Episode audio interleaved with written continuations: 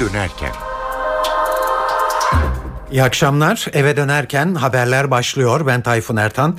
Günün haberleri ve yorumlarıyla saat on dokuz otuza kadar sizlerle beraber olacağız bu akşamda. Öne çıkan gelişmelerin özetiyle başlıyoruz.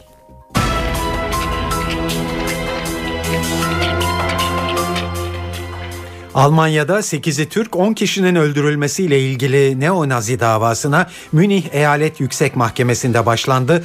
Kuşkulu, karmaşık cinayetler derin devlet iddialarına neden oluyor. Başbakanın çözüm süreci başarılı olursa askerliğin kısaltılabileceği açıklamasına C H P'den de destek geldi. Hükümet on beş Mayıs'ta greve gitmeye hazırlanan Hava İş Sendikası'nın eylemine kayıtsız kalmayacağını duyuruyor. bin dokuz yüz doksandan bu yana kapatılan vakıfların yeniden açılması için yasal bir düzenleme yapılıyor. Galatasaray Süper Lig'in bitmesine iki hafta kala şampiyonluğunu ilan etti. Galatasaray on dokuz kez şampiyon olarak yeni bir rekor da kırdı. Ve İsrail, Hizbullah'a silah temin ettiği gerekçesiyle Şam yakınlarındaki üç askeri tesisi bombaladı.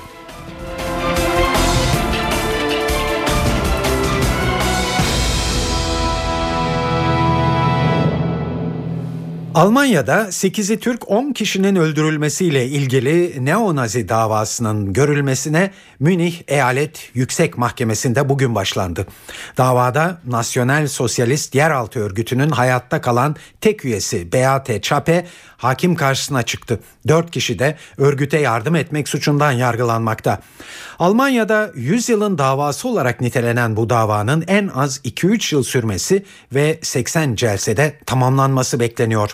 Ancak Alman istihbaratı ve güvenlik güçlerinin ihmalinin tam olarak ortaya çıkması halinde davanın daha da uzayabileceği konuşuluyor. Davayı izleyen N T V muhabiri Can Ertun'a bugünkü duruşmaya ilişkin notları anlatıyor. N S U yani Nasyonal Sosyalist Yeraltı Örgütü. Savunma avukatları der ki üç tane üyesi vardı bu örgütün.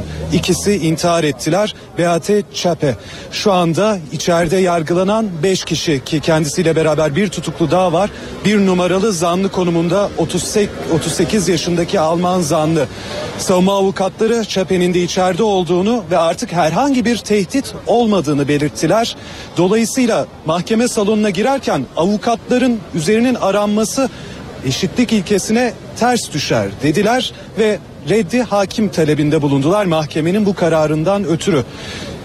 Bu noktada elbette ki bu reddi hakim talebinin reddi söz konusu. Dolayısıyla mevcut hakimle devam etmesi söz konusu duruşmanın. seksen beş duruşmadan, oturumdan bahsediyoruz. iki bin on dört on altı Ocak'a kadar devam edecek. Ancak mağdurların, mağdur ailelerin avukatları daha fazla sayıda duruşma yapılmasını talep etmekteler. Çünkü onlara göre N S U, Beate Zschäpe ve hayatını kaybeden iki zanlıdan ibaret değil. Onlara yardım eden geniş bir ağ var ki bu ağın bir kısmı içeride yargılanmakta, tutuksuz olarak yargılanmakta. Hatta Alman polisinin, Alman istihbarat örgütlerinin bu konuda sorumlulukları, ihmalleri ve bu konuya çeşitli derecelerde dahli söz konusu.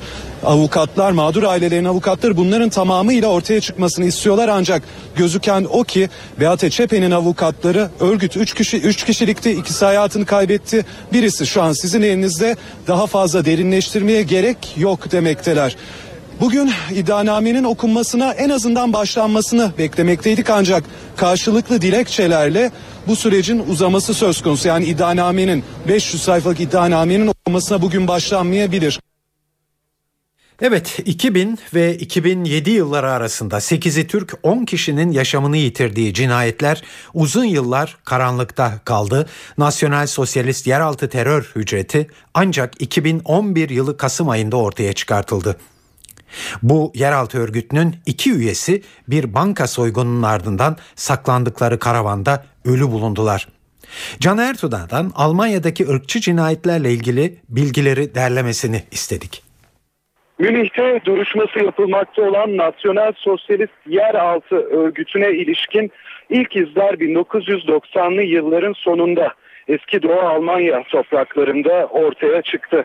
bin dokuz yüz doksan sekiz yılında üç kişi, en azından şu an itibariyle bilinen üç kişi, ki bunlardan bir tanesi halen yargılanmakta olan otuz sekiz yaşındaki Beate Zschäpe, Uwe Mundlos ve Uwe Böhnhardt'ın Nasyonal Sosyalist Yeraltı Örgütü kurarak yer altında faaliyetler göstermeye başladıkları bilinen gerçekler arasında. Öncelikle çeşitli yerlerde bombalamalar, banka soygunları yapan bu örgüt zaman içinde yabancıları, özellikle de Almanya'da yaşayan Türkleri hedef almaya başladı. iki bin - iki bin yedi yılları arasında yedi yıl boyunca on kişi, yakın mesafeden çoğu da aynı silahla işlenen cinayetlerde hayatını kaybetti. Bu on kişiden sekizi Türk kökenli yabancılardı. Bir Yunan vatandaşı, bir Yunan kökenli hayatını kaybetti bu olaylarda. Ancak duruşmayı ilginç kılan iki unsur var. Bunlardan bir tanesi uzun yıllar boyunca, yani geçen on üç sene boyunca bunlar mafya hesaplaşması, Türk çetelerin kendi arasındaki hesaplaşması veya namus cinayetleri olarak adi vakadan sayıldı. Ancak daha sonra ortaya çıktı ki aslında Alman İç İstihbarat Örgütü, Anayasayı Koruma Dairesi tüm aşırı sağcı gruplar olduğu gibi Nasyonal Sosyalist Yeraltı grubunu da yakından izliyordu. Hatta bu cinayetlerden birinde, bir internet kafede işlenen cinayet sırasında cinayet mahallinde Alman Anayasayı Koruma Dairesi'nin bir ajanının da olduğu, cinayetten sonra orayı terk ettiği ortaya çıktı. Grubun ortaya çıkması dört Kasım iki bin on bir'de gerçekleşti. Çete üyelerinden Uwe Mundlos ve Uwe Böhnhardt yanmış bir karavanın içinde vurulmuş olarak bulundular ve daha sonra polis bunun bir intihar olduğunu açıkladı. Bu olaydan kısa bir süre sonra, dört gün sonra üçüncü çete üyesi ve şu sıralarda yargılanmakta olan Beate Zschäpe polise teslim oldu ve bir itiraf videosu içeren D V D'yi de polise teslim etti. Almanya'da neonazi cinayetleriyle ilgili olarak istihbarat görevini Bavyera Anayasası Koruma Dairesi yapıyor. Türklere yönelik cinayetlerde uzun süre neonazilerden şüphe duyulmaması, az önce Can Ertonan'ın anlattığı gibi Anayasayı Koruma Dairesi'ne yönelik ihmal iddialarını arttırmıştı. Koruma Dairesi Başkanı Burkhard Körner, ihmal iddiaları sonrası kurum içinde yeni bir yapılanmaya gidildiğini anlattı. Bu cinayet serisinden çıkarttığımız dersler var. Öncelikle Anayasayı Koruma Dairesi olarak daha şeffaf bir yapı oluşturmak istiyoruz. Özellikle Almanya'daki Türk topluluğuyla iletişim ve etkileşim içinde olup hem onlardan faydalanmak hem de onlara yaptığımız işi daha iyi anlatabilmek niyetindeyiz. Bunun ilk adımını Türkiye'nin Münih Başkonsolosluğu'yla attık. Buradaki Türk topluluğuna bir davet verip her türlü soru ve eleştiriye cevap vereceğiz. Kurum içinde de bazı değişiklikler oldu ve daha da olacak. Buna ek olarak Almanya'daki tüm güvenlik organlarının neonazi terörüne karşı ortak çatı altında çalışacağı bir terörle mücadele birimi kuruldu. Alman devleti içinde bir birimin cinayetlerde parmağı olduğu iddiaları da gündemde. Alman Koruma Dairesi Başkanı Körner bu konuda da bir öz eleştiri yaptı. Anayasayı Koruma Dairesi olarak kendi içimizdeki mekanizmaları güçlendireceğiz. Bunun için ek birimler ve ek kadrolar kuruldu. Tüm yetkililer ortaklaşa ve kararlı bir çalışma yürütürse neonazilerden kaynaklanan tehlikeyi en aza indirebiliriz.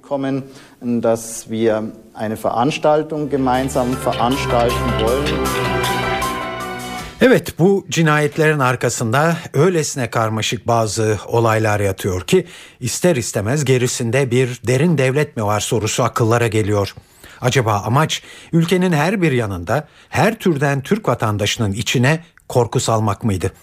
Bu soruyu olayları yakından takip etmiş olan Ankara Üniversitesi öğretim üyesi Profesör Çınar Özen'e sorduk. Ee, gerçekten bu cinayetlerin içinde bir Alman derin devleti parmağı sezinleniyor.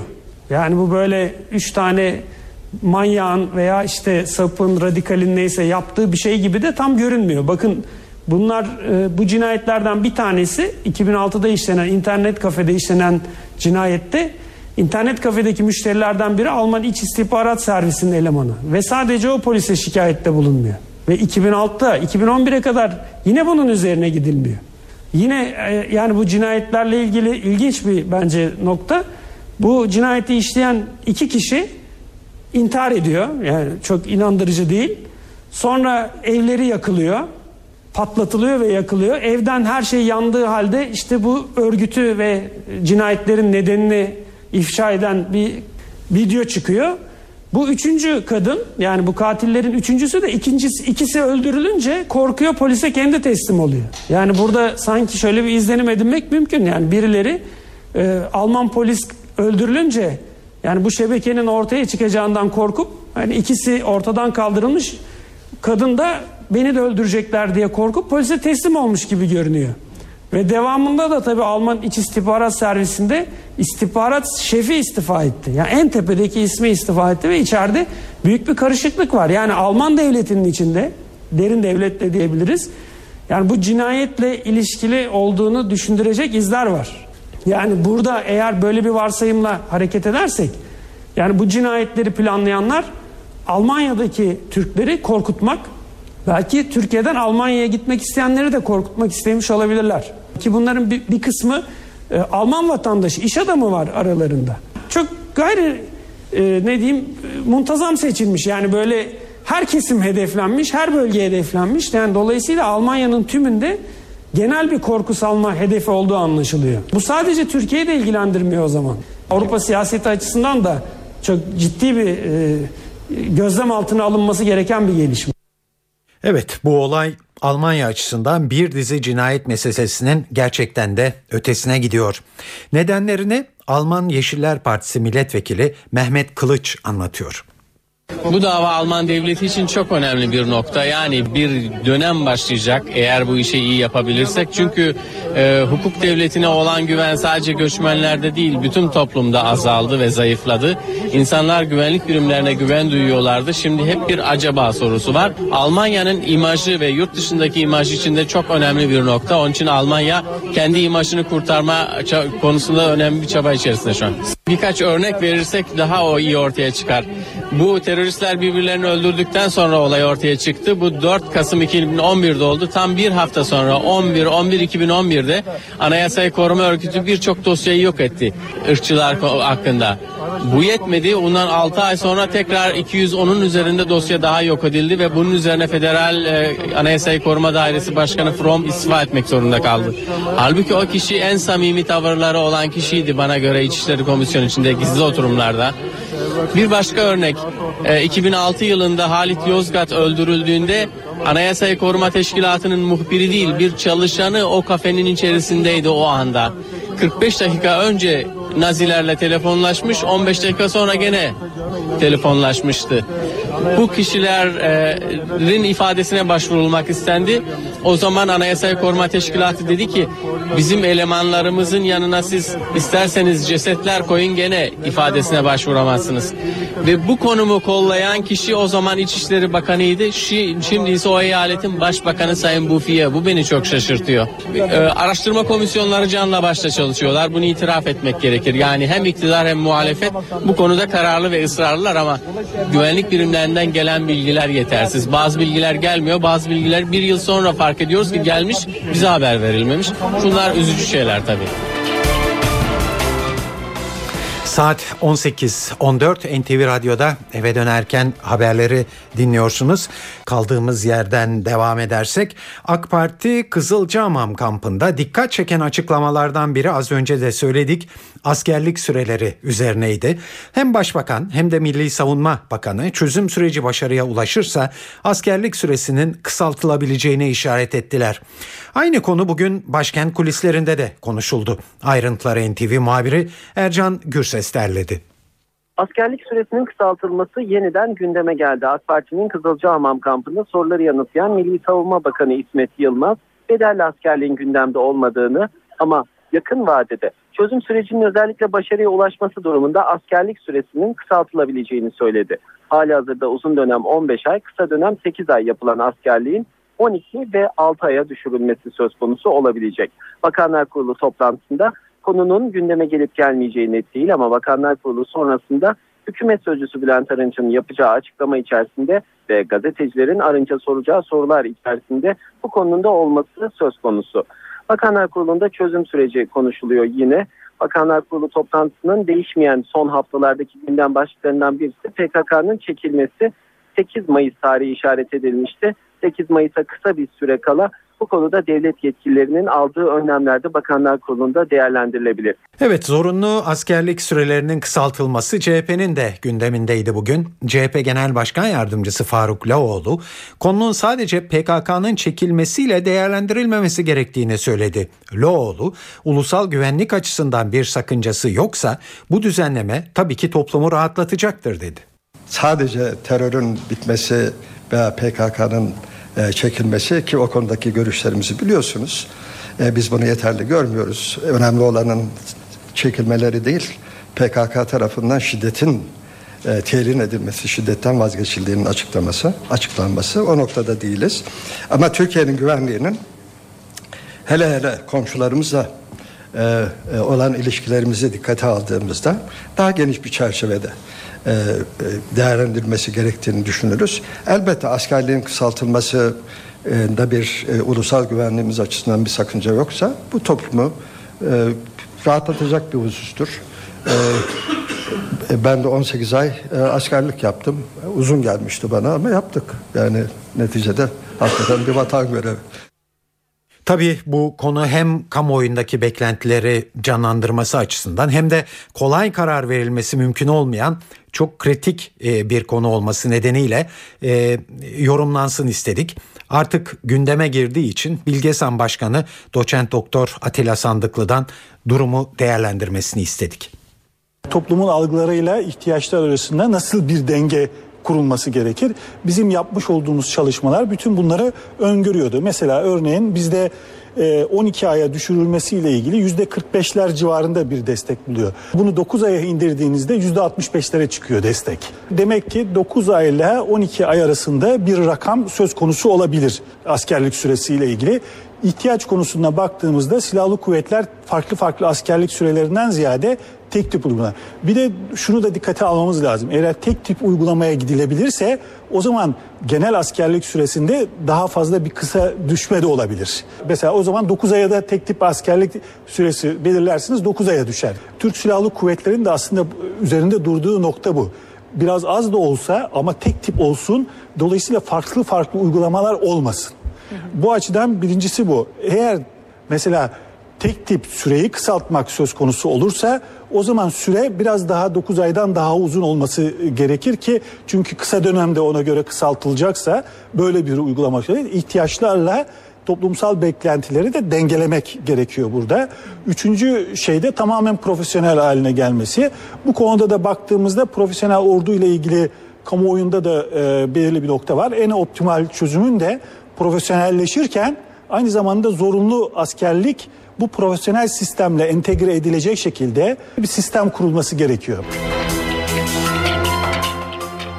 Hükümetin onay için Çankaya Köşkü'ne gönderdiği belirtilen valiler kararnamesiyle İzmir Valisi Cahit Kıraç'ın Diyarbakır'a, Diyarbakır Valisi Mustafa Toprağ'ın da İzmir'e atanacağı öğrenildi. Hükümetin çözüm sürecine destek olmak amacıyla batıda ve doğuda görev yapan bazı valilerin görev yerlerini karşılıklı olarak değiştirebileceği söylenmekte.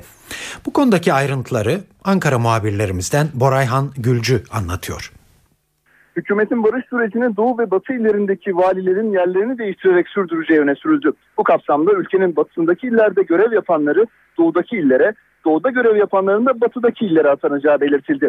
Yeni hazırlanan ve Cumhurbaşkanlığına gönderildiği belirtilen valiler kararnamesiyle İzmir Valisi Cahit Kıraç Diyarbakır'a, üç yıldan bu yana görev yapan Diyarbakır Valisi Mustafa Toprağ'ın da İzmir'e atandığı vurgulandı.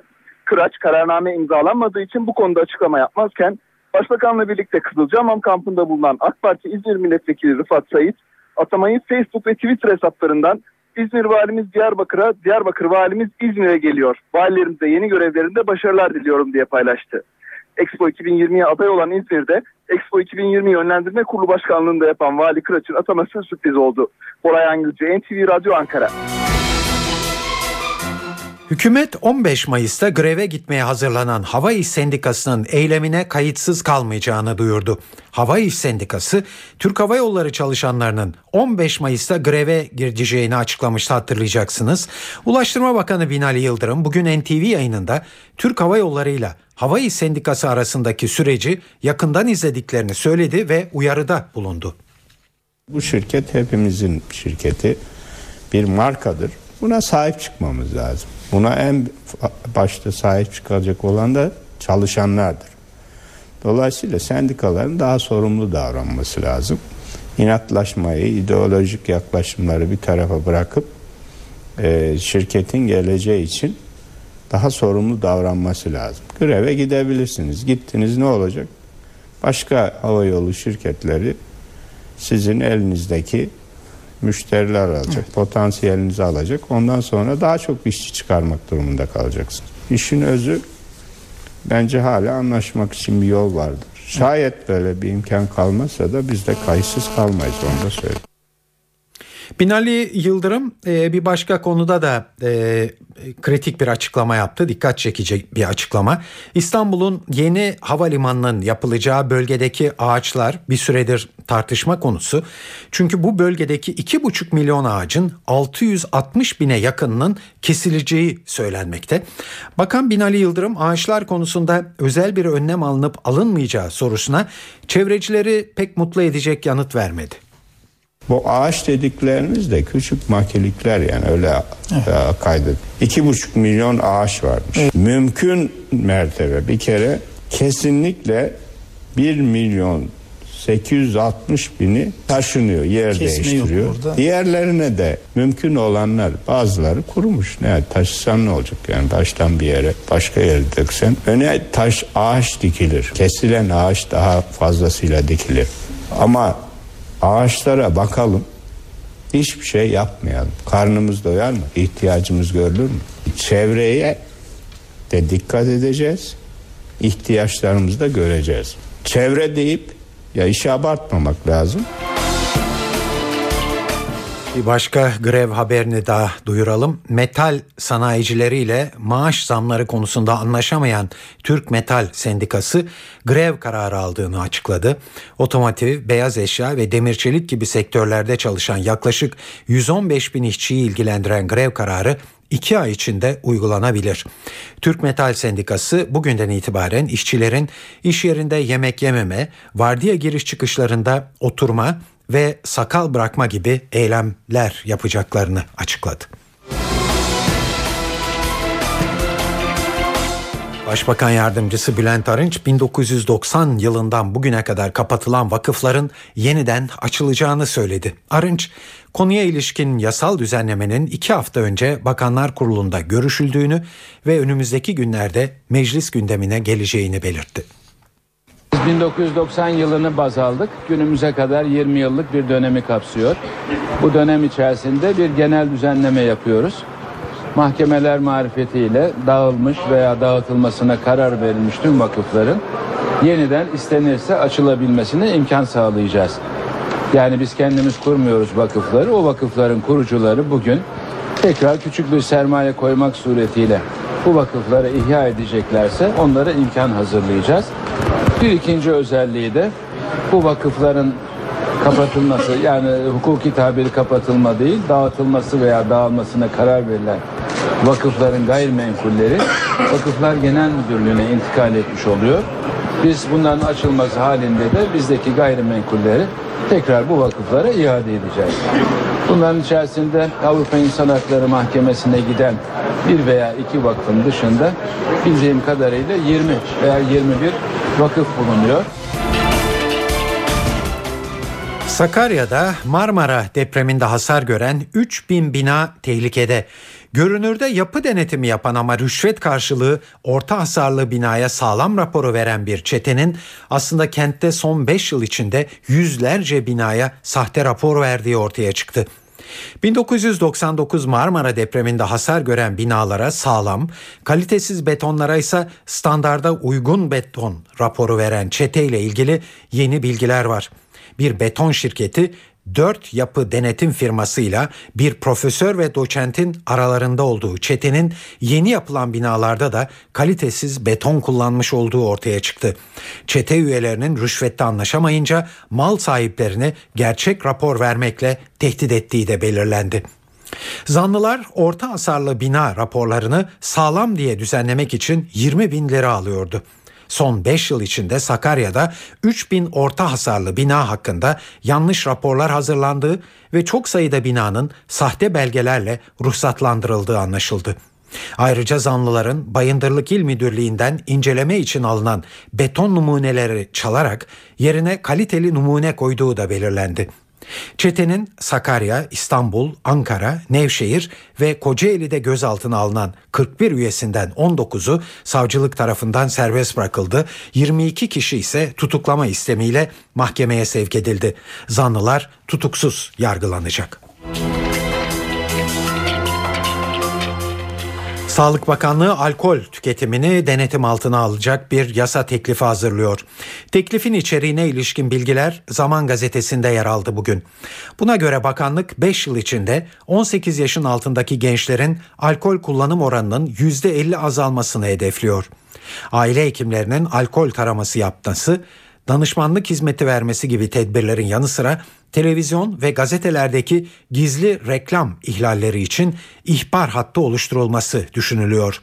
Alkollü içkilerin tüketimini azaltmak için vergilerin arttırılması, alkol şişelerinin üzerine uyarı işaret ve yazılarının konulması da öngörülmekte. Planın altı ay içinde uygulamaya sokulması bekleniyor.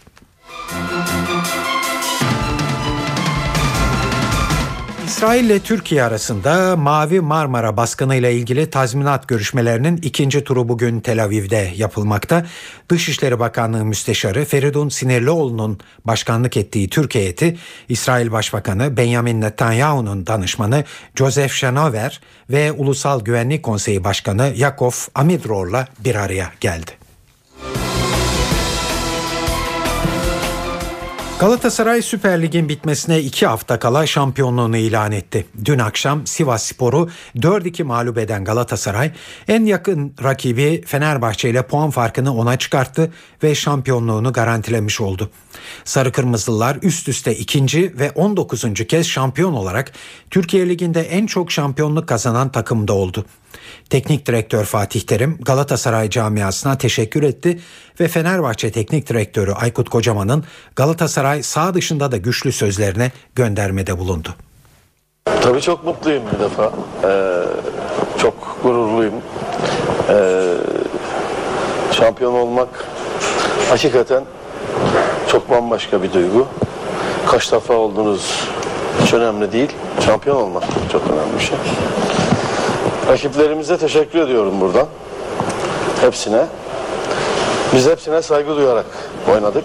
Ancak sahadaki de mücadelemizi vazgeçmeden devam ettirdik ve başarıya ulaştık. Sahada mücadele ettik ama dışarıda hep saygı duyarak devam ettik. Ben geldiğim günde konuştuğum cümle şu. Tüm Galatasaraylıların gurur duyacağı bir takım eğer kurabilirsem bundan çok mutlu olurum diye. Ee, bunu sağlamış olmanın da gururunu yaşıyorum. Evet, şampiyonlar e, mücadelesi dün akşam itibariyle sona erdi. Ama Galatasaray için acaba bu sezonu nasıl yorumlamalıyız? N T V Spor yorumcusu Mert Aydın, Sarı Kırmızıların ligin başında yakaladığı puan farkını hiç azaltmamış olduklarına dikkat çekiyor. Sezon boyunca aslında kırılabilecek çok hafta oldu. Özellikle Galatasaray ve Fenerbahçe'nin birlikte puan kaybettiği o kadar çok hafta oldu ki. Ama herhalde yani bence daha doğrusu aslında bir lig maçı değil benim kafamdaki kırılma maçı. Real Madrid karşılaşması benim gözümde. Evet. Ya e, o günden sonra Galatasaray hiç puan kaybetmedi. Ve ben şöyle düşünüyorum, biliyorsunuz ikinci Real Madrid maçından üç gün önce Galatasaray olaylı bir maç oynadı. Mersin İdman Yurdu ile ve Fatih Hoca atıldı. İşte o hafta boyunca aslında Galatasaray Real Madrid maçı oynanmasaydı, yani Şampiyonlar Ligi maçı olmasaydı o hafta, o haftayı Galatasaraylı futbolcular bu haberlerle, bu şeylerle geçireceklerdi. Ama Galatasaray o hafta ortasında Real Madrid'le oynadı, elendi belki ama kazandı ve özgüveni, morali, motivasyonu yeniden yerine geldi. Ve bence ondan sonra e, daha rahatladılar. Zaten puan farkını hep makul seviyede tuttular. Hiçbir zaman tek maç tabii kapatılabilecek bir puan farkı yoktu. Şey, Fenerbahçe Gençler Birliği ve İstanbul Büyükşehir Belediyespor'a yenilmemiş olsaydı şu anda dört puanlık bir fark olacaktı. Yine Galatasaray haftaya Fenerbahçe'ye yenilse bile son haftaya yine e, dizginleri elinde tutarak girebilecekti. Bunu hep bir şekilde sınırda tutmayı başardı Galatasaray. Herhalde bu da önemli bir e, avantaj oldu. Saat on sekiz otuz altı, eve dönerken haberler birazdan devam edecek.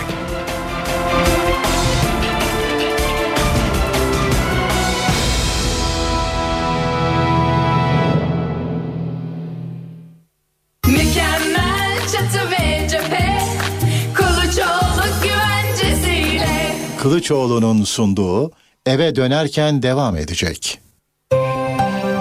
Reklam. Vakıf emeklilikte herkesin yüzü gülüyor. Çünkü vakıf emekliliğe gelen her yüzün yanına yirmi beşte devlet katkısı ekleniyor. Siz de getirin yüzünüzü vakıf emekliliğe, yanına yirmi beş gelsin. Canı sıkılmasın, yalnız kalmasın. Bireysel emeklilik hesabınızda yüzünüz hep gülsün. Ayrıntılı bilgi vakıfemeklilik nokta com nokta tr ve dört yüz kırk dört dokuz iki yüz otuz yedi'de. N T V Radyo. Diyelim gelecekte bir kafeye gittin. Cep telefonunu post makinesine uzatıp hesabı ödeyeceksin. Veyahut kredi kartın yanında olmasa da internetten güvenle alışveriş yapacaksın. Faturanı bile şipşak ödeyebileceksin. Ne teknoloji. İş Bankası, mobil bankacılıkta çok iddialılar. Biz İş Bankası'yız. seksen sekiz yıldır yedi yirmi dört yeniliklere açığız. Evinizin duvarları için size boya lazım. Boyaya çeşitli renkler, renge kalite, kalite içinde yirmi kilogramlık Kasati boya lazım. Sizin de kırk dokuz lira doksan kuruşluk bu fiyatı kaçırmamanız lazım. Kampanya otuz bir Mayıs'a kadar tüm Teksen mağazalarında. Size Teksen lazım.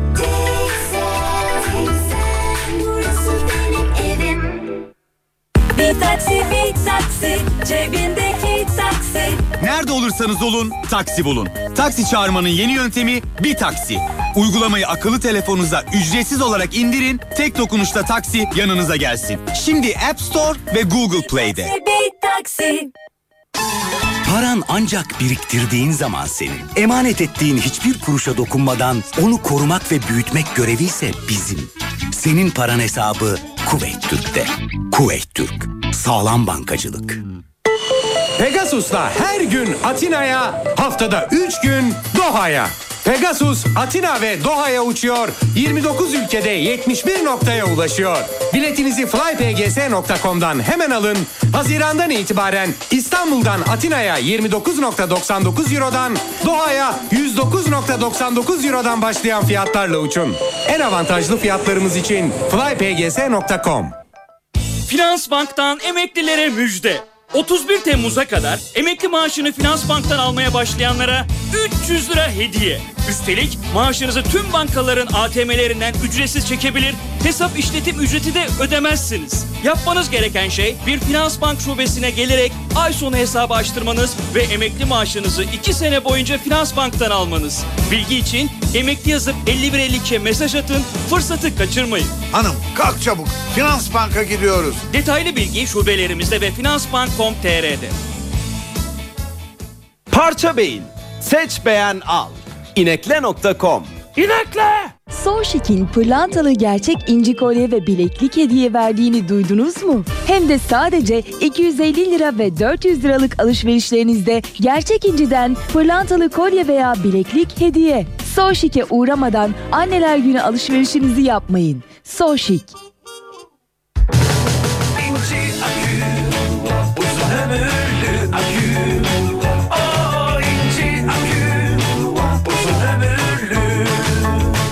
Şimdi binek araçlarda altmış iki ya da yetmiş beş amper ince akü alanlara altı ay boyunca yol yardım hizmeti hediye. İnce akü, uzun ömürlü akü. Abartma Arzucum, benim tasarımım da senin tasarımın yani. Diyenden korkulur. Taklitçilere dur demek için marka, patent, tasarım tescil alanında Türkiye lideri Destek Patent otuzuncu yılında da yanınızda. Destek Patent dört yüz kırk dört kırk üç kırk dört. İyi günleriniz olsun sevgili bonuslar. Madem baharın ortasındayız, benzini B P'lerden almalıyız. Niye mi? O otuz bir Mayıs'a kadar bonus üyesi B P'lerden beş kere yetmiş beş Türk Lirası ve üzeri alışverişlerinize tam kırk iki Türk Lirası bonus kazanacaksınız. Harcamadan önce B P bonus yazıp otuz üç kırka yollayacaksınız. Ayrıntılı bilgiye de bonus nokta com nokta tr'den bakacaksınız. Mimit. Bak B P diyorum, kırk iki Türk Lirası bonus diyorum. Ay ben Mimit dedikçe fena oluyorum. Ay love bonus. N T V Radyo. Tahsildar oğlu. Çeşit çeşit lezzet onda, beyaz peynirden köşele farklı tatlar damağımda. Tahsildar oğlu benim peynirim, hem güvenli hem lezzetli seçim. Reklam. Kamu spotu. Hangi hastaneye gidebilirim? Ne kadar ilave ücret öderim? Doktorumu seçebilir miyim? Herkes bu soruların cevabını merak ediyor. S G K bu soruların cevapları için çok güzel bir internet sitesi hazırladı. Şimdi bu siteye girin ve benzer sorularınızın cevaplarını bulun. Sağlığınız her şeyden önemli. Onu en iyi şekilde korumalı ve gözetmelisiniz. Hastaneni seç, doktoruna ulaş. Tek reklam. Çelik motor, filo kiralama, avantaj haberleri. B M W beş yüz yirmi beş X-Drive aylık bin yüz doksan dokuz euro artı K D V'den başlayan fiyat avantajıyla sizi bekliyor. Detaylı bilgi çelik motor filo nokta com'da. Çelik motor avantajlarıyla esen kalın efendim. Tek reklam. Mükemmel çatı ve cephe, Kılıçoğlu güvencesiyle. Kılıçoğlu'nun sunduğu Eve Dönerken devam ediyor. Şimdi dünyada en çok konuşulan, en çok sözü edilen haberlerle devam edeceğiz ve bunların en başında da e, Suriye geliyor. Cuma günü Lübnan sınırı yakınlarında bir silah konvoyunu hedef alan İsrail, bu sefer de Şam yakınlarındaki üç askeri tesisi havadan bombaladı. Bu tesisler arasında Camriye Askeri Araştırma Merkezi de var. Batılı yetkililer bu merkezi kimyasal silah araştırmalarının yapıldığı yer olarak tanımlıyor. İsrail radyosu ise üst düzey bir güvenlik yetkilisine dayanarak hedefin Hizbullah'a gönderilmesi planlanan füzeler olduğunu belirtti. Ayrıntıları N T V Şam muhabiri Hediye Levent anlatıyor. İsrail, e, Suriye'de bulunan Cimraye Askeri Araştırmalar Merkezi'ne yönelik bir hava operasyonu gerçekleştirdi. Birkaç ay önce de yine bu merkez İsrail'in bir hava operasyonuna hedef olmuştu. E, bu operasyonun ardından, saldırının ardından bir takım iddialar da gündeme geldi. İsrail'in sadece Askeri Araştırmalar Merkezi'nin dışında e, Hizbullah'a silah ve füze, e, aynı zamanda il, e, gelişmiş iletişim araçları da taşıyan bir konvoyu vurduğu öne sürüldü. Yine bir kimyasal E, malzeme, madde üretim tesisinin ve e, füze deposunun da hedef alındığı iddialar arasındaydı. E, aynı zamanda Şam'ı korumakla sorumlu olan ve oldukça da ünlü olan dördüncü birliğinde hedef alındığı dile getirildi bu çerçevede saldırının ardından. E, saldırılarda en az üç yüz Suriye askerinin hayatını kaybettiği de dile getirilen iddialar arasında. E, diğer taraftan Suriye yönetimi neler iddia ediyor ya da ne tür açıklamalar yaptı kısmına bakacak olursak, Suriye yönetiminin ve basınının e, saldırının ardından ortaya atılan iddialara ilişkin net bir cevabının bulunmadığını söyleyebiliriz. E, öncelikle ölü ve yaralı sayısında şimdiye kadar resmi anlamda, resmi düzeyde bir açıklama yapılmış değil. E, saldırının hemen ardından iki İsrail e, uçağının düşürüldüğüne dair iddialar da gündeme getirilmişti. Şu ana kadar bu iddialar yine çeşitli Arap kaynaklarında dile getiriliyor. Yine aynı zamanda bir F on altı e, uçağındaki iki pilotun, iki İsrailli pilotun Suriyeli, e, Suriye ordusunun elinde olduğuna yönelik de bir takım iddialar bugün dahil olmak üzere gündemde e, önceliğini koruyor. E, Suriye yönetiminin iddialarından biri de İsrail'in hava saldırısı sırasında kullandığı füzeye uranyum içeren başlık e, kullandığı şeklinde. Dün Enformasyon Bakanı Ömran Zubi bir açıklama yaptı saldırının ardından. Suriye yönetiminden gelen ilk resmi açıklamaydı bu. Ömran Zubi, İsrail'in bu saldırısı bütün ihtimalleri masaya getirmiştir e, ifadelerini kullandı açıklamasında. Yine zayıf olduğumuzu düşünenler hesaplarını yeniden yapmalıdır ifadelerini kullandı. E, ve yine Suriye yönetiminin dün Ömran Zubi tarafından da tekrar edilen e, iddialarından biri de İsrail saldırısının gerçekleştiği dakikalarda, saatlerde muhaliflerin de ülkenin birkaç noktasında e, saldırıya geçtiği yönünde. Evet, siyasi gözlemciler bu saldırıların Esad rejimini zor durumda bıraktığı konusunda hemfikir. ODTÜ Uluslararası İlişkiler Bölümünden Profesör Hüseyin Bağcı, İsrail'in bu saldırıyla Suriye'den ziyade İran'a bir mesaj verdiği görüşünde.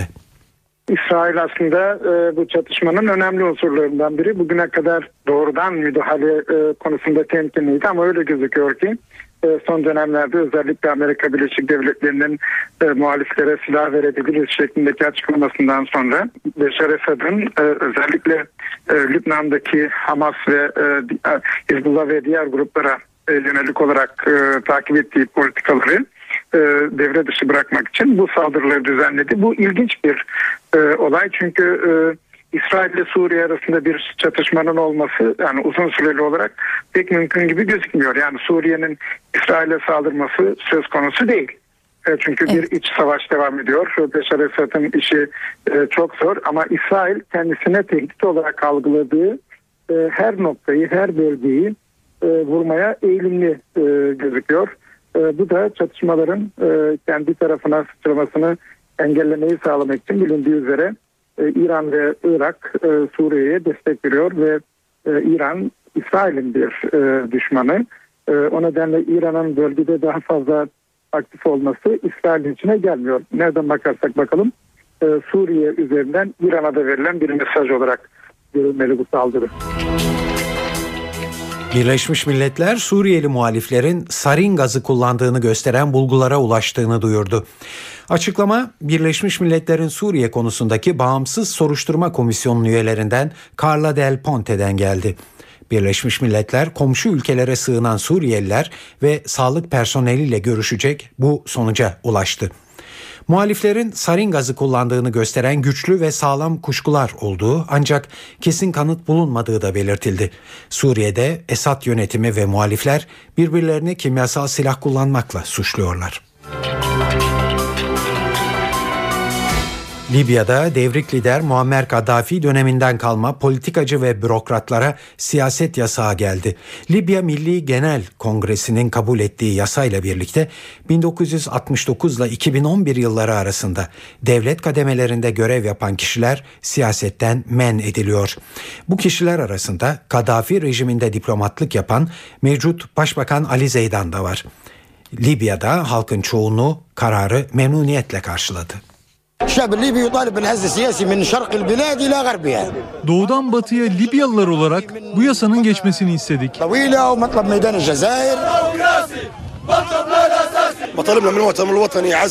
Ülkeyi yeni isimlerin yönetmesini istiyoruz. Eski rejimden kalanların değil.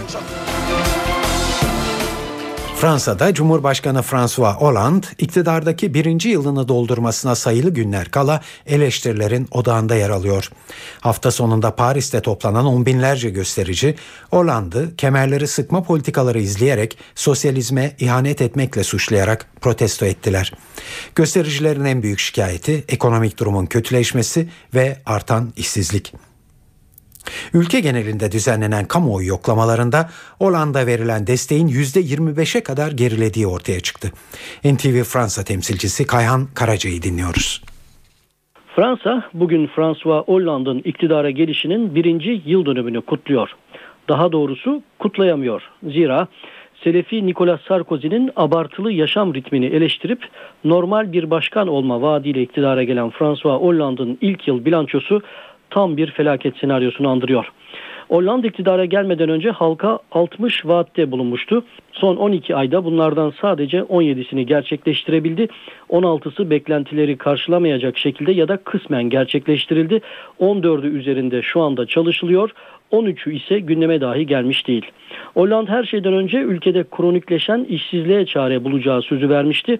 Ancak iktidara geldiği günden bu yana işsizler ordusuna her gün dokuz yüz kişi daha eklendi.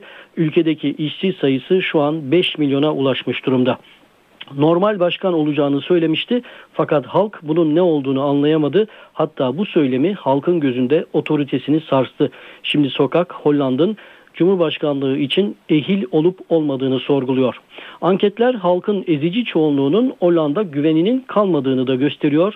Bu sabah yayınlanan bir araştırma sonucuna göre Fransızların yüzde yetmiş altısı Hollanda'nın bir yıllık bilançosunu hayal kırıklığı olarak tanımlıyor. Hollande kendisini iktidara taşıyanları da kaybetmeye başlamış durumda. İktidardaki Sosyalist Parti'nin sol kanadı ile diğer sol partiler artık Hollande'ın politikalarını alenen eleştiriyor. Sol Cephe Partisi dün Paris sokaklarında hükümetin kemer sıkma politikalarını protesto amacıyla yüz elli bin kişiyle gösteri düzenledi. Sol cephenin popülist lideri Jean-Luc Mélenchon, iktidara gelmesinde rol oynadığı Cumhurbaşkanı Hollande'ı mevcut krizin sorumlusu olarak tanımlayan bir konuşma yaptı. Hükümet ise kemer sıkma politikası uygulamadığını, ülkeyi reforme etmeye çalıştığını savunuyor. Her halükarda gelecek yılın ilk yarısında art arda iki seçim yaşayacak Fransa'da bu yıl sonbahar aylarından itibaren siyasi ve sosyal gerilimin artacağı öngörüsünde bulunulmakta. Sırada yurt genelinde hava tahminleri var. N T V Meteoroloji editörlerinden Dilek Telatar'a kulak veriyoruz. Türkiye genelinde hava şartları önümüzdeki günlerde çok fazla değişiklik göstermeyecek. İstanbul yarın öğle saatlerinde Poyraz Sert bile ise yine biraz sıcak olacak. E, hissedilen sıcaklık e, on yedi ile yirmi derece arasında olacak. Ama akşam saatlerinde e, rüzgar e, biraz üşütebilir. O yüzden akşam saatlerinde daha uzun kollu kıyafetler giymekte fayda var. Ankara yine öğle saatlerinde sıcak, yirmi yedi derece sıcaklık olacak ama karasal iklimden dolayı geceler soğuk oluyor Ankara'da. on iki derece, e, Sivas'ta ise gece yedi derece inecek sıcaklık. İzmir'de rüzgar karayel ama hafif eseceği için yine sıcak bir gün olacak. otuz derece sıcaklık var. Sadece akşam saatlerinde karayel hafif bir serinlik verebilir. Bodrum aynı şekilde yarın sıcak, otuz derece. Akdeniz'e geldiğimiz zaman Akdeniz'de otuz iki otuz üç dereceye varan sıcaklık var. Hava bol güneşli. E, rüzgarlar dağlardan kuru estiği için hava çok bunaltıcı değil. Eğer Rodos etseydi denizden estiği için daha bunaltıcı ve nemli bir hava olacaktı. Güneydoğu'da otuz dereceye varan sıcaklık var. Hava güneşli. Sadece Diyarbakır'a bir ara kısa süre yağmur yağabilir. Doğu Anadolu'ya geldiğimizde Doğu Anadolu'dan özellikle öğleden sonraları hava birden soğuduğundan Erzurum, Van, Hakkari, Tunceli boyunca bölgenin birçok yerinde ani ve kuvvetli sağanaklar oluyor. O yüzden o bölgede dikkat etmek gerekiyor. Karadeniz'e geldiğimizde Karadeniz'de Samsun-Trabzon arası biraz bulutlu ama e, rüzgarlar çok sert değil. Zonguldak'ta ise daha sert bir rüzgar var. Bolu'da yirmi yedi derece sıcaklık var. Sonraki günlere baktığımızda çarşamba günü Yunanistan üzerinden gelecek bulutlar İç Ege'de, İzmir'de ve Muğla çevresinde yağmur bırakmaya başlayacak. Çarşamba akşama doğru. Sonra o yağış Perşembe günü Anadolu'nun birçok bölgesine, birçok e, kentine e, yayılacak. E, yani Perşembe'den itibaren Perşembe Cuma e, daha etkili ve daha kuvvetli yağışlar var. Almanya'da sekizi Türk on kişinin öldürülmesiyle ilgili neonazi davasına Münih Eyalet Yüksek Mahkemesi'nde başlandı. Kuşkulu karmaşık cinayetler derin devlet iddialarına yol açıyor. Hükümet on beş Mayıs'ta greve gitmeye hazırlanan Hava İş Sendikası'nın eylemine kayıtsız kalmayacağını duyurdu. bin dokuz yüz doksandan bu yana kapatılan vakıfların yeniden açılması için yasal bir düzenleme yapılıyor. Ve İsrail Hizbullah'a silah temin ettiği gerekçesiyle Şam yakınlarındaki üç askeri tesisi bombaladı.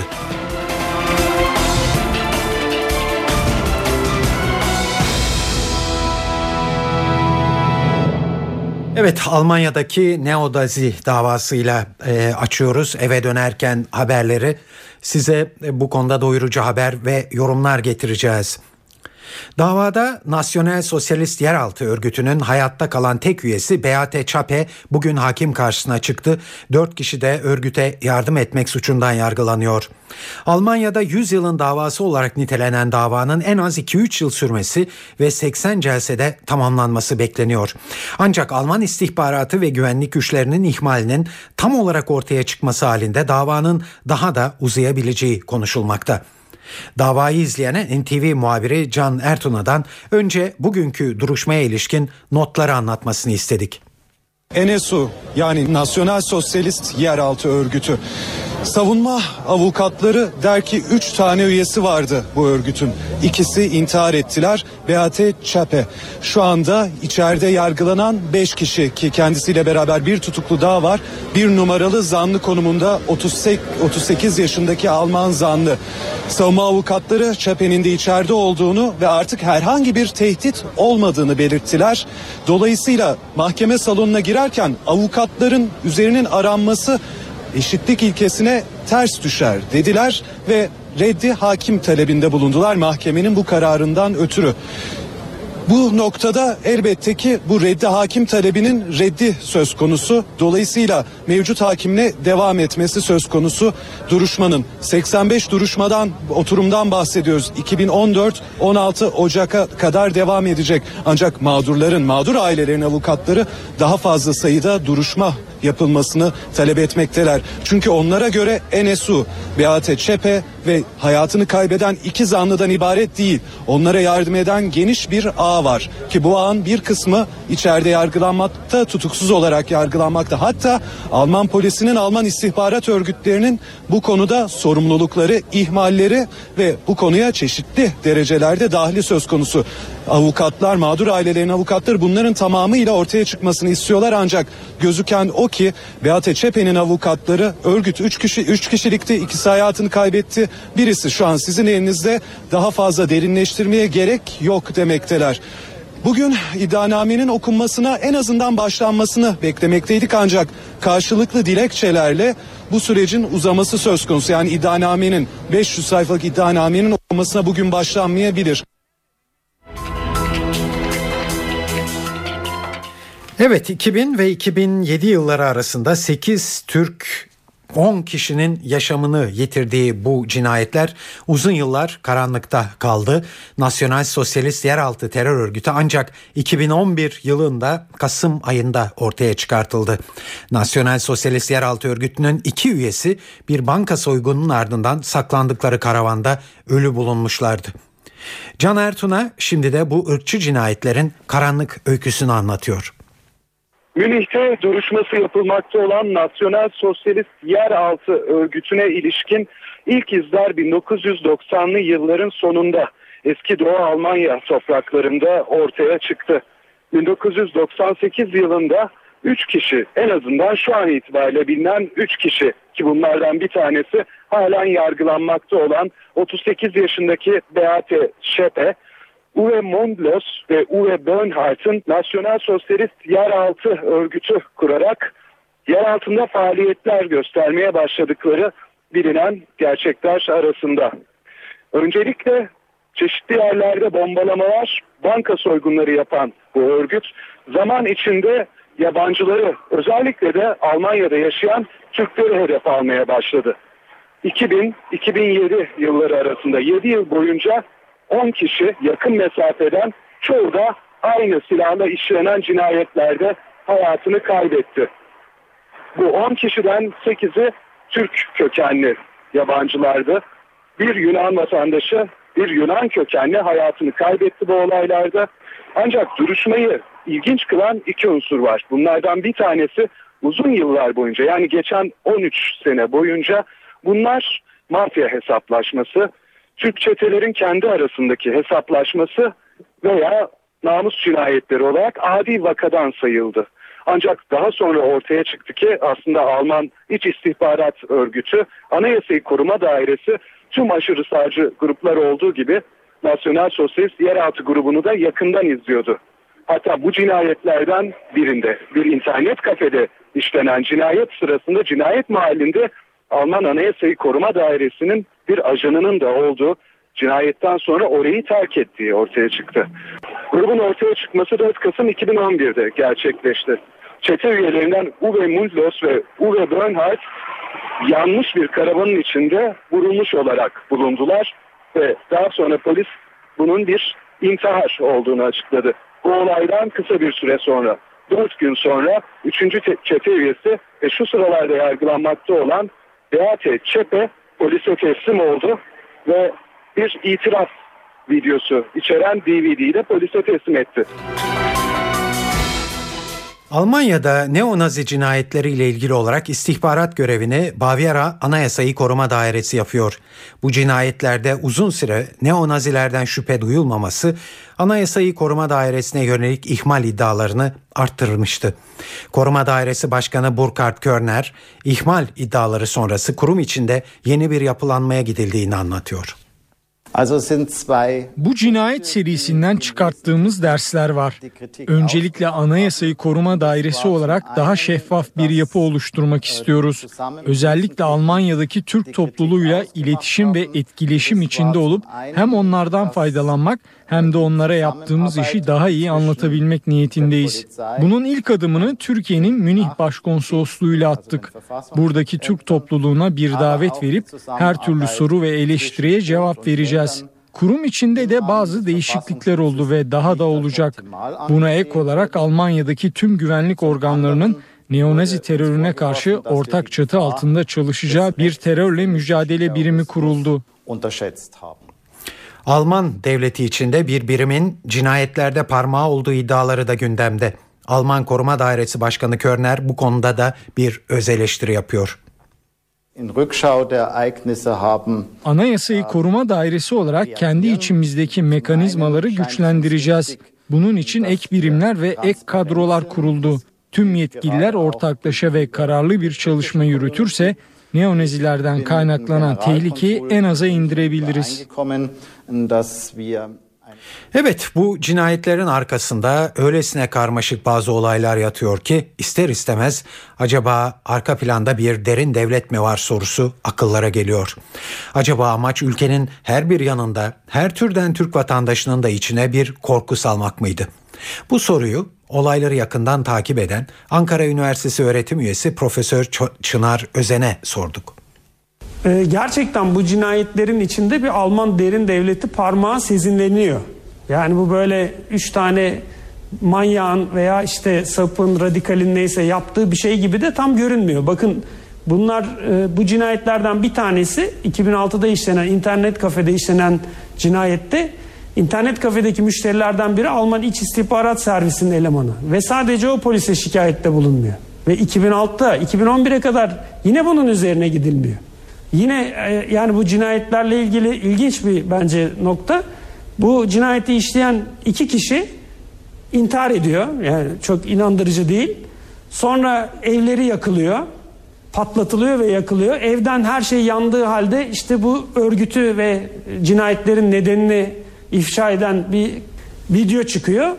Bu üçüncü kadın, yani bu katillerin üçüncüsü de ikincisi, ikisi öldürülünce korkuyor, polise kendi teslim oluyor. Yani burada sanki şöyle bir izlenim edinmek mümkün. Yani birileri e, Alman polis öldürülünce yani bu şebekenin ortaya çıkacağından korkup hani ikisi ortadan kaldırılmış, kadın da beni de öldürecekler diye korkup polise teslim olmuş gibi görünüyor.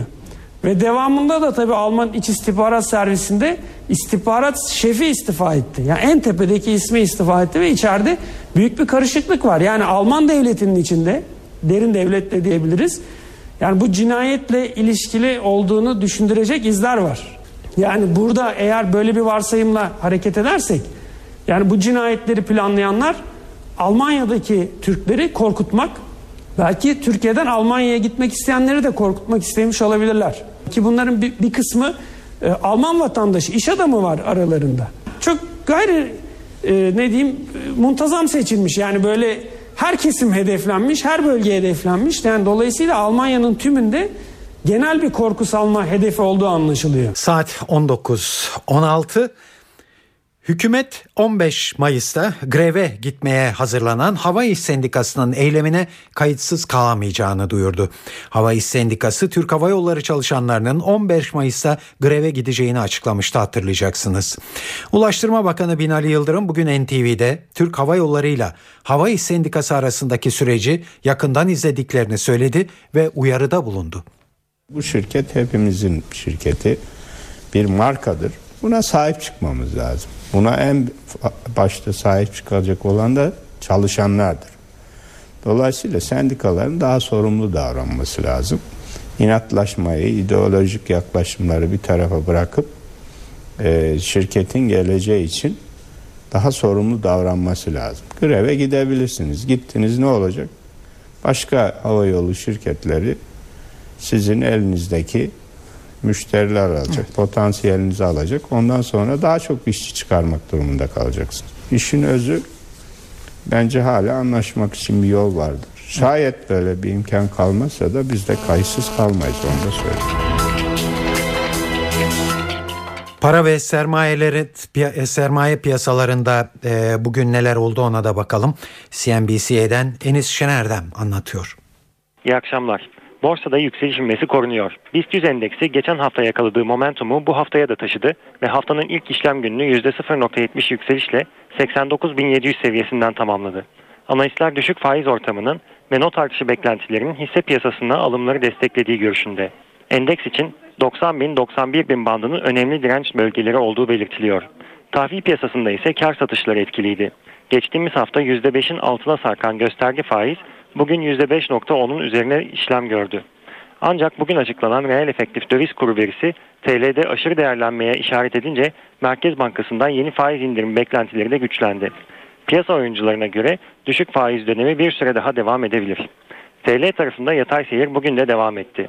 Dolar T L bir virgül yetmiş dokuz - bir virgül seksen bandına sıkışmış durumda. Avrupa tarafında ise soluklanmayı takip ettik. Geçtiğimiz hafta hızlı yükselen Avrupa borsalarında bugün kar satışları hakimdi. Cuma günü Lübnan sınırı yakınlarında bir silah konvoyuna hedef alan İsrail, bu sefer de Şam yakınlarındaki üç askeri tesisi bombaladı. Bu tesisler arasında bir askeri araştırma merkezi de var. Batı yetkililer bu merkezi kimyasal silah araştırmalarının yapıldığı yer olarak tanımlıyor. İsrail Radyosu üst düzey bir güvenlik yetkilisine dayanarak hedefin Hizbullah'a gönderilmesi planlanan füzeler olduğunu belirtiyor. Ayrıntıları N T V Şam muhabiri Hediye Levent'ten dinliyoruz. İsrail, e, Suriye'de bulunan Cimraye Askeri Araştırmalar Merkezi'ne yönelik bir hava operasyonu gerçekleştirdi. Birkaç ay önce de yine bu merkez İsrail'in bir hava operasyonuna hedef olmuştu. E, bu operasyonun ardından, saldırının ardından bir takım iddialar da gündeme geldi. İsrail'in sadece askeri araştırmalar merkezinin dışında e, Hizbullah'a silah ve füze e, aynı zamanda il, e, gelişmiş iletişim araçları da taşıyan bir konvoyu vurduğu öne sürüldü. Yine bir kimyasal e, malzeme, madde üretim tesisinin ve e, füze deposunun da hedef alındığı iddialar arasındaydı. Ee, aynı zamanda Şam'ı korumakla sorumlu olan ve oldukça da ünlü olan dördüncü birliğinde hedef alındığı dile getirildi bu çerçevede saldırının ardından. Ee, saldırılarda en az üç yüz Suriye askerinin hayatını kaybettiği de dile getirilen iddialar arasında.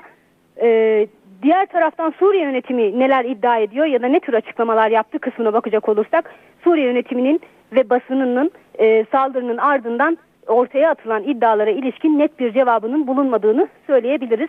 Ee, öncelikle ölü ve yaralı sayısında şimdiye kadar resmi anlamda, resmi düzeyde bir açıklama yapılmış değil. Ee, saldırının hemen ardından iki İsrail açı- uçağının düşürüldüğüne dair iddialar da gündeme getirilmişti.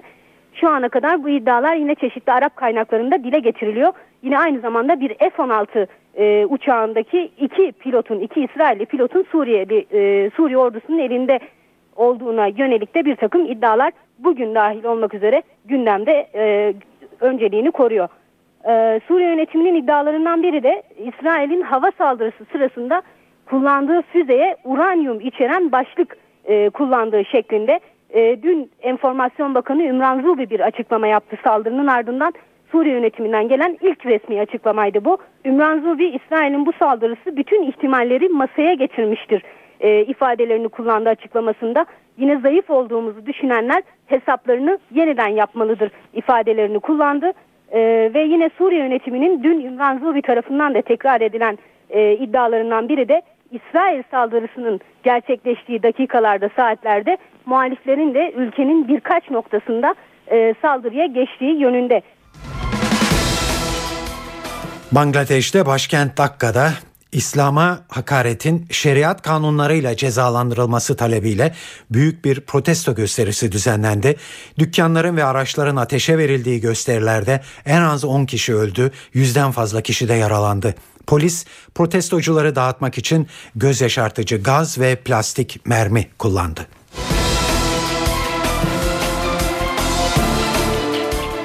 İtalya'da İkinci Dünya Savaşı sonrasının önde gelen siyasetçilerinden Giulio Andreotti doksan dört yaşında hayata veda etti. Andreotti bin dokuz yüz yetmiş iki ve bin dokuz yüz doksan iki yılları arasında yedi kez başbakanlık yaptı. İtalyan siyasetine egemen olan Hristiyan Demokrat Parti'nin genel başkanıydı. Son zamanlarında yolsuzluk ve mafya bağlantısı iddialarıyla karşı karşıya kalmıştı. Andreotti bin dokuz yüz kırk altı yılında parlamentoya adımını atmış ve altmış yıldan daha uzun sürede orada kalmıştı. Andreotti bir süredir ağır hastaydı.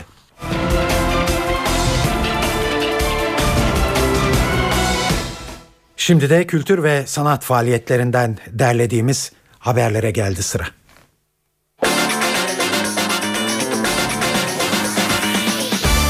Cemal Reşit Rey konser salonu Balkan Brass Battle'a ev sahipliği yapıyor. Üflemeli çalgıda Balkanların önemli ismi Fanfare Ciokalya ile Bükreşli genç grup Mahala Ray Banda'nın sahnede karşılaştığı etkinlik saat yirmide başlıyor. Okar Temiz ve ressam Hüseyin Ertunç ise Babilon'a konuk olacak. İki sanatçı saat yirmi otuzda sahnede olacak. Tiyatro severler için de önerimiz var. İntihar mı cinayet mi sahneye konuyor Caddebostan Kültür Merkezi'nde. Evrim Yağbası'nın yönettiği Merve Engin'in rol aldığı oyunun başlama saati yirmi otuz. Şişli Blackout sahnesinde ise önce bir boşluk oldu kalp gidince ama şimdi iyi görülebilir. Oyuncular Esra Bezen Bilgin ve Güliz Gençoğlu'nun rol aldığı oyunu Mehmet Ergen yönetiyor. Oyun saat yirmi otuzda başlıyor. Bu akşam evdeyseniz C N B C'de Bananas adlı film izlenebilir. Filmde nörotik bir New Yorklunun aşık olduğu kızın peşine düşüp Orta Amerika'daki San Marcos'a kadar gitmesiyle yaşananlar anlatılıyor. Filmin yönetmeni Woody Allen, başlama saati yirmi üç. Öncesinde ise saat yirmide Two and a Half Men, yirmi ikide de yeni bölümüyle Game of Thrones ekranda olacak. Star T V'de de saat yirmide Survivor ve yirmi üç otuzda yeni bölümüyle Fırıldak Ailesi izlenebilir. Eve dönerken haberler bu akşam da burada sona eriyor. Ee, yarın akşam aynı saatte buluşmak üzere. Bu yayının editörlüğünü yapan kişi Onur Koçaslan ve stüdyo teknisyeni İsmet Tokdemir ve ben Tayfun Ertan. Hepinize iyi akşamlar diliyoruz.